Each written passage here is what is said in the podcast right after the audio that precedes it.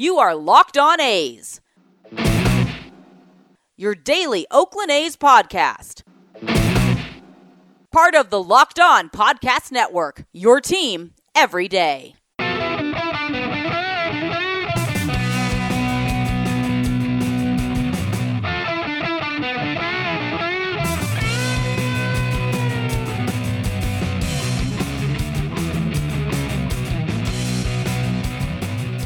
It's time for Locked On A's. Stepping to the mic, it's your host, Jason Burke. Thank you, Amelia. And how's it going, A's fans? Welcome to episode 255 of the Locked On A's podcast, part of the Locked On Podcast Network, your team every day. I am your host, noted baseball fan Jason Burke. And on today's episode, we're talking about the A's doubleheader sweep of the Twins. The A's have now won 10 games in a row. They have the fifth best record in baseball, and they were 0 6 at one point. This has been quite the turnaround. It's been so much fun.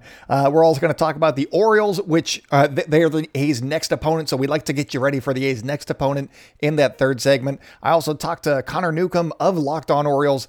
I have a nice interview with him. Uh, it'll probably go about 35 minutes or so. Uh, that'll drop on Friday for you guys to get you a little bit more insight from behind the scenes, uh, or, you know, somebody who watches the team at the very least. So uh, we got that coming up for you guys on Friday. I'll tell you all about Matt Harvey's start against the Marlins in the third segment, but we're talking about the A's doubleheader sweep and about the A's in the first two segments. So that's what we're doing today.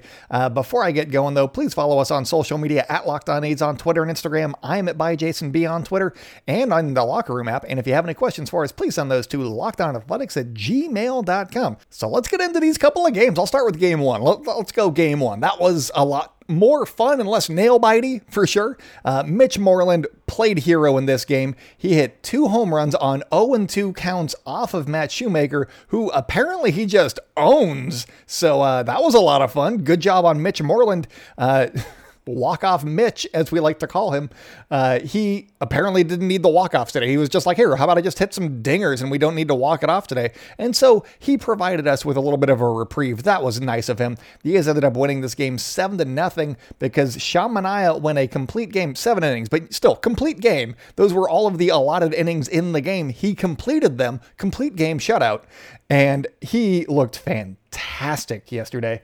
He went seven innings, gave up six hits, no earned runs, walked one, struck out seven. He is pitching lights out right now, and I I, love it. I love Sean Manaea. He's one of my favorite pitchers. When he isn't doing well and people are mad at him, it hurts me. I really, he is a wonderful person. I've actually, uh, I've, I've said it before on the podcast, but I did some press work for the A's, or, you know, not for the A's, but about the A's a few years ago. And I was just sitting on, on the dugout bench during batting practice. And he came out from the clubhouse and he's like, Hey man, how's it going? How's your day going? And I was like, Why are you talking to me? I am literally nobody. You don't know me at all. And it was just a nice thing like that. It could have been him feeling me out and seeing like, what's this guy about? But uh, I thought that that was really cool. And uh, he, I'm in his debt forever. So that's nice. Uh, this is obviously not the best that he's ever pitched because he has thrown a friggin' no hitter, but this is at that same level. Sean is firing on all cylinders right now. And I'm very excited to see what he has in store, potentially against the Orioles. I'm not sure how the A's rotation is going to fill out just yet because it's Tuesday and he would start on Sunday. And these also threw out Jesus Luzardo on Sunday. So we don't, one of those two guys is going to pitch on Sunday in Baltimore. Not sure who it is. Uh, I kind of want to see Sean go against former A's legend Matt Harvey, uh, the Dark Knight himself, should be starting that game on Sunday. So that should be a lot of fun. But uh, yeah, the A's won this one seven to nothing. Matt Olson added a grand slam, which I mean everybody was thinking it, and boy, I, I, love Matt Olson grand slams. I like Matt Olson home runs, but Matt Olson grand slams just feel better because his swing is just so sweet. And uh, yeah, he he crushed that ball. That was a lot of fun. Uh, overall, great game. The A's also stole four bases, two of those by Elvis Andrus, who uh, breaking news got on base. And I, I've been trying to manifest Elvis Andrus and his breakout for a few episodes now. And I feel bad because he's had some really bad luck. He, he was drilling balls at uh, Yuli Gurriel. That's not great. Uh, he also has had some just picked in the outfield, like on uh, on Tuesday in Game Two. He had a nice ball hit to left field that uh, that the left fielder made a diving catch for. These are things that you would hope would fall in if you're struggling, and they're not because baseball hates Elvis Andrus, and I really want to change that because when he gets on base, you can see the impact that he can have on a game. He stole two bases. He got on base once, stole two bases, and I, I definitely credit him for the A's uh, surgence, resurgence, because they haven't really done still. They haven't been stealing bases in the past. So I'm just going to call it a surgence in uh, in stolen bases recently because he came to town. Ramon Laureano was like, "Hey, how do I steal bases?" He's like, "Here you go. Here's how you do it." And uh, now apparently Ramon Laureano steals all of the bases. Mark Canha can steal bases. Uh, also on Tuesday against the Twins, it kind of felt like the pitcher uh, catcher combo there uh, did not care that they were stealing bases because they were not paying attention to the runners at all. Stephen Piscotty had a stand up stolen base, so that's how much.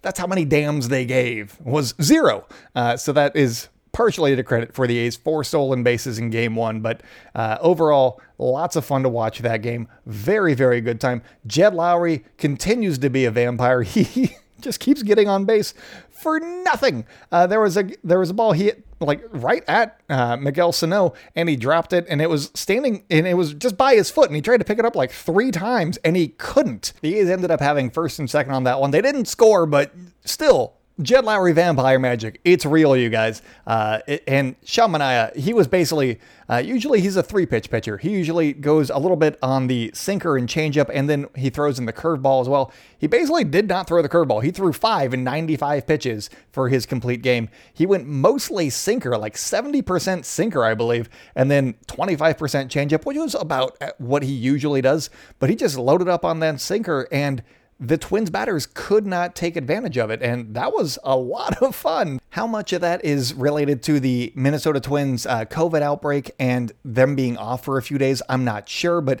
that might have been his plan of attack was just go after these guys because their timing is not good right now. And the, the Twins did not score. They did not look great offensively in either game. And that, I don't know how much of that is the A's have been pitching really well, and how much of that is the Twins do not have any timing right now. Uh, they, they hit some balls hard, but not super hard, and usually it was on the ground. I think that uh, Sean Manaea had like nine hard hit balls against, and four of those were directly into the ground. Uh, uh, one of those, at least, was a double play ball uh, in the first inning uh, off the bat of uh, Nelson Cruz, I believe. Um, yeah, so they were hitting the ball, but it was lazy flyouts that weren't like great. So if you're Sean Manaea, you definitely take that. Uh, that that's basically most of game one. I got some some news and notes to get to before I t- talk about game two here in the second segment. So first off, this happened on Monday, but I haven't talked about it on the podcast. Ka'ai Tom got DFA'd uh, to make room for Stephen Piscotty, who was coming back from paternity leave. So he's back. Uh, Stephen Piscotty's back. Ka'ai Tom is uh, currently on waivers. If no team claims him, then the A's have to offer him back to the Cleveland Indians. And uh, if they don't want him, then he gets to stay with the A's. But uh, it's a long shot that that will happen. They, the A's just don't have at bats for him, as Bob Melvin told reporters.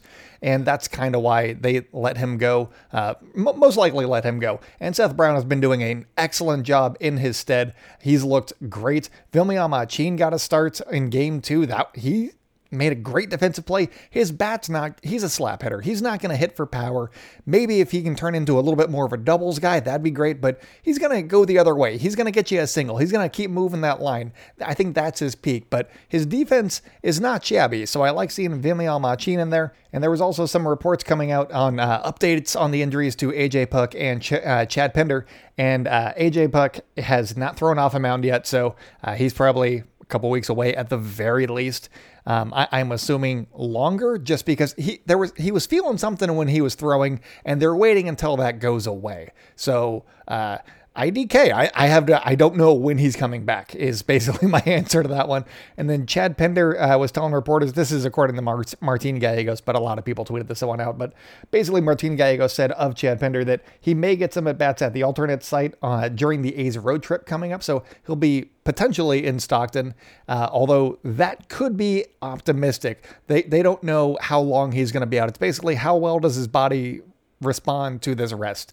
And uh, they can't force that. They can't, you know, give him a nice little massage or anything to loosen up that knee. So it's kind of when his body's ready, it's ready. So I guess we'll know when we know with Chad Pinder. But the A's have won 10 in a row. That's the takeaway right now. They, they not that they don't need these guys because Elvis Andrus has been taking a beating at the plate, uh, fouling balls off his foot and his shin. It can't be a lot of fun. It'd be nice to have a, a backup plan for Elvis Andrus right now, and that would be Chad Pinder when he is healthy. But uh, the other backup plan would be Nick Allen, who probably isn't ready to hit big league pitching. And I know, ha ha ha, Elvis Andrus isn't hitting it either, but uh, they basically they're the same player at this point. Neither can necessarily hit big league pitching. They both are playing pretty decent defense outside of that error from Elvis Andrus in the ninth inning of game two. I know, but Andrus is also owed a lot of money next year, and I don't know that they're going to start benching him because he hasn't played well for two and a half weeks at the beginning of April when they still have a lot of money owed to him over the next year. So,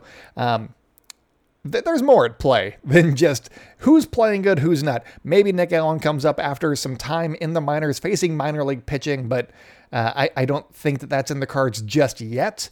Maybe that's something that they explore a little bit later, or maybe a trade for somebody else, and then Elvis Andrus could be more of like a, a bench player who comes in and does whatever he does, and that'd be a lot of fun. So they'll find a role for Elvis Andrus. He's not going away because nobody's going to eat that contract. So there's not really a ton you can do with Elvis Andrus because he's going to be on this team next year too, unless uh, and this is uh this is why I'm laughing because John Fisher is not just going to like DFA Elvis Andrus and eat the money because that's not something that the A's do. That's not something that John Fisher is going to do. So uh, we can pipe dream, I guess. Sure, yeah, that'd be great. It'd be wonderful to have somebody else over there right now. But Elvis Andrus is at least getting people to steal bases, and I like that. He's playing pretty decent defense overall, so I'm not really mad at him. I'm hoping that some of these hits start falling, and then he gets going, and he likes you know stealing bases, and that revs his engines or whatever he needs to get done. And uh, I, would love to see him on the bases more. I just need him to get more hits for that to happen. So uh, that's all that I got for you guys today. I'll, I'll talk about game two here in just a minute. So stay locked in with Locked On A's, and I'll be right back. Today's episode is brought to you guys by the best tasting protein bar ever. That is right, my friends. We are talking about the new and improved Built Bar, which is even more delicious than it used to be. They have 18 amazing flavors, including nut and non nut flavors. They got six new flavors like caramel brownie, cookies and cream, cherry barcia, lemon almond cheesecake, carrot cake, and apple almond crisp. Do I sound like an old timey announcer? Because I felt like I kind of got there by the end of that. Uh, they also have their original 12 flavors like coconut almond, raspberry, German chocolate, peanut butter, and a, and a slew of others. I named four, so there are eight other flavors that are also listed here, but I'm not reading them all. You'll have to go to the website to find out what they are, or listen to previous episodes. If you've listened to the podcast before, you know what the what the flavors are, and you also know that all of their bars are covered in 100% chocolate. They are soft and easy to chew. They are protein bars that taste like candy bars, and all of the built bars are built for health conscious people. You can lose or maintain weight while indulging a delicious treat. Their bars are low calorie, low sugar, high protein, high fiber, and great for the keto diet. So all you got to do to get your hands on some of these delicious treats is go to builtbar.com and use promo code LOCKED15 and you will get 15% off your next order. Use promo code LOCKED15 for 15% off at builtbar.com.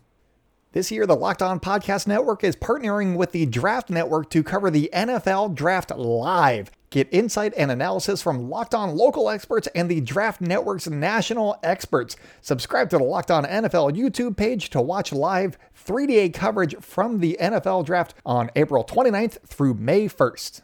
And with that, welcome back to the Locked On A's podcast. If you guys are enjoying the show, make sure to follow the show wherever you like hearing podcasts. Also, subscribe.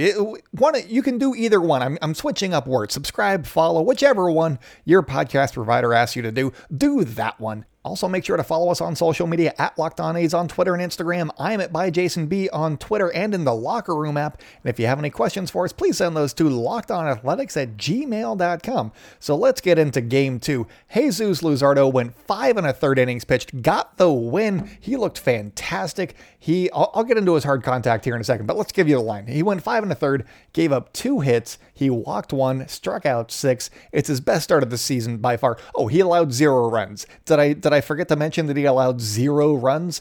And I know that I tweeted this out, and it's going to be a tired joke by the time you're probably hearing this, but he looked like Ricky Vaughn out there. He had been Mr. Wild Thing, but he got some glasses, and Shayna Rubin broke the, the story that he was going to be wearing glasses. And I quote tweeted her with, I've seen Major League, I'm expecting dominance. And then he dominated. It was really great.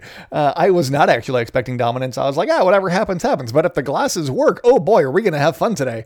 Uh, and now we get to have fun because Jesus Luzardo gave us his best start of the season. He looked great. He gave up three hard hit balls. One of them was really hard hit, and that was off the bat of Nelson Cruz That was the double play that I was talking about. That one went 108.2 off the bat, but it ended up in a double play. So uh, no harm, no foul on that one. The second one was another ground up. This one was by Luis Arraez. Uh, that one was 101 off the bat. And then the third one was a flyout by Mitch Garver. That was like 98 off the bat. So not 98.2. I don't want to jip him those, those 0.2 miles per hour.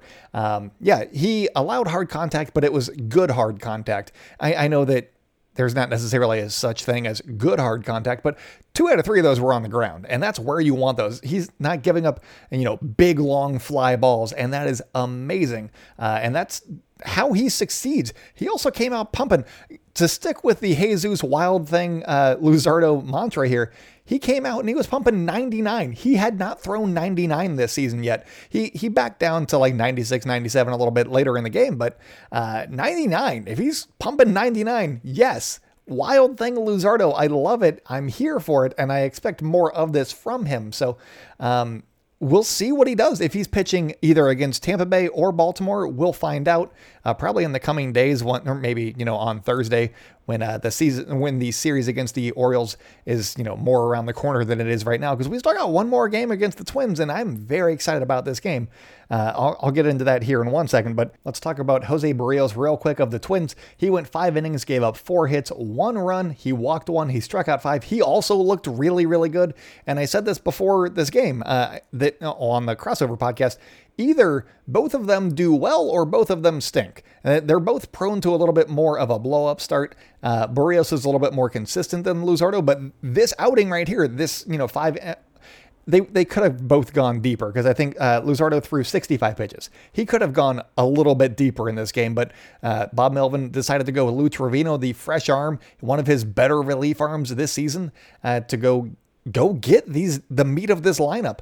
Um, even though they'd been struggling, they still are lethal. You don't want to hang anything, and maybe he just and also Luzardo would have been facing these guys the third time through the order, I believe. So that's why that bullpen move was made, and Jose Berrios was matching him step for step, except for that single from Seth Brown that came 107.4 off the bat. Seth Brown, he went two for two in this game, and he had two hard hit balls you have to like what you've been seeing from Seth Brown. And he's been doing it on defense too. He made a terrific diving, tumbling, whatever kind of play you want to call it, uh, there as well. He's been looking really good, and he's finally getting that uh, that look in Oakland that a lot of us have been waiting for. So that's been a lot of fun. Seth Brown getting it done.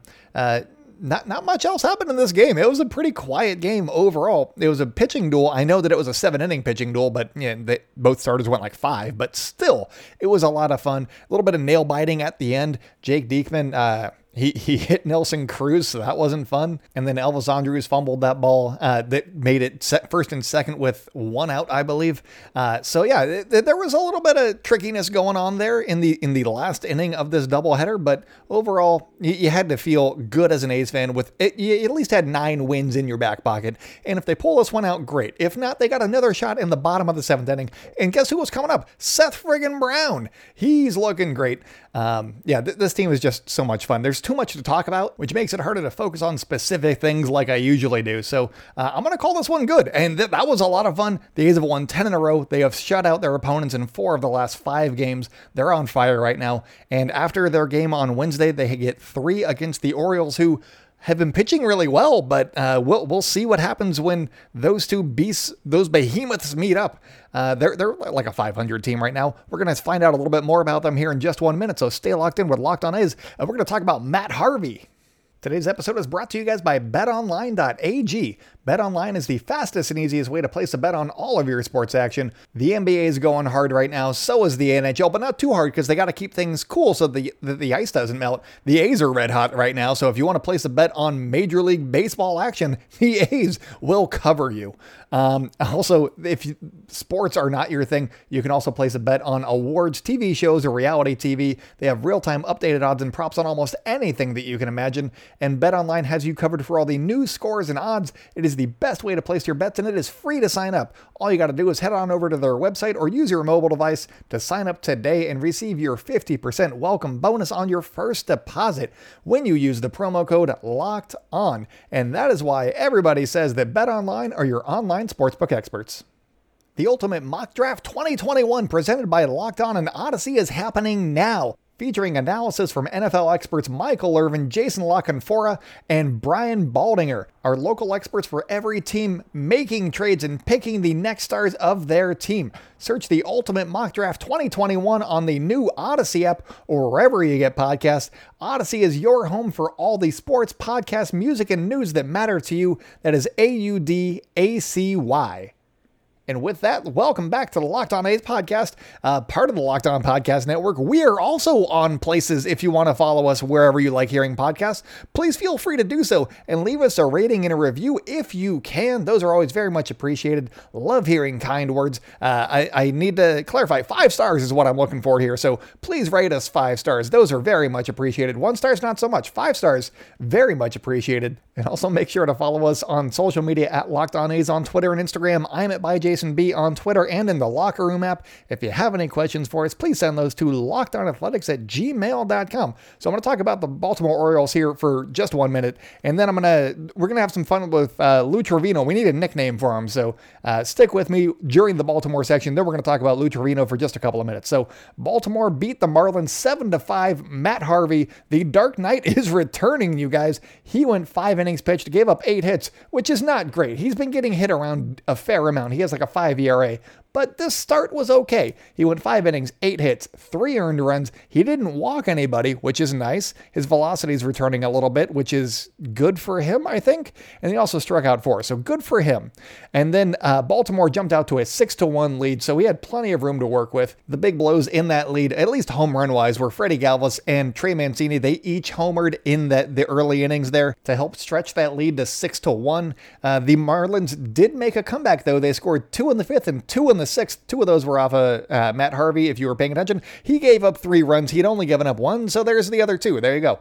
Uh, Baltimore added a run of their own in the eighth inning to make it seven to five, and that came on a Freddie Galvis RBI single. Uh, he's been heating up a little bit, and Trey Mancini went two for four in the game with a home run, an RBI, and two runs scored in his last three. He's hitting 500. He is five for 10 with a double and a home run. So the power's not quite there for him yet. Maybe he's picking it up a little bit, which we're everybody in baseball is rooting for him after he had colon cancer last year, and he's coming back. He's got a very good case for comeback player of the year if he puts up some decent numbers. I, I mentioned that in our crossover episode with uh, Connor from Locked On uh, Orioles. So uh, be on the lookout for that. He gives us a, a, a, lot of Trey Mancini talk, so that was a lot of fun.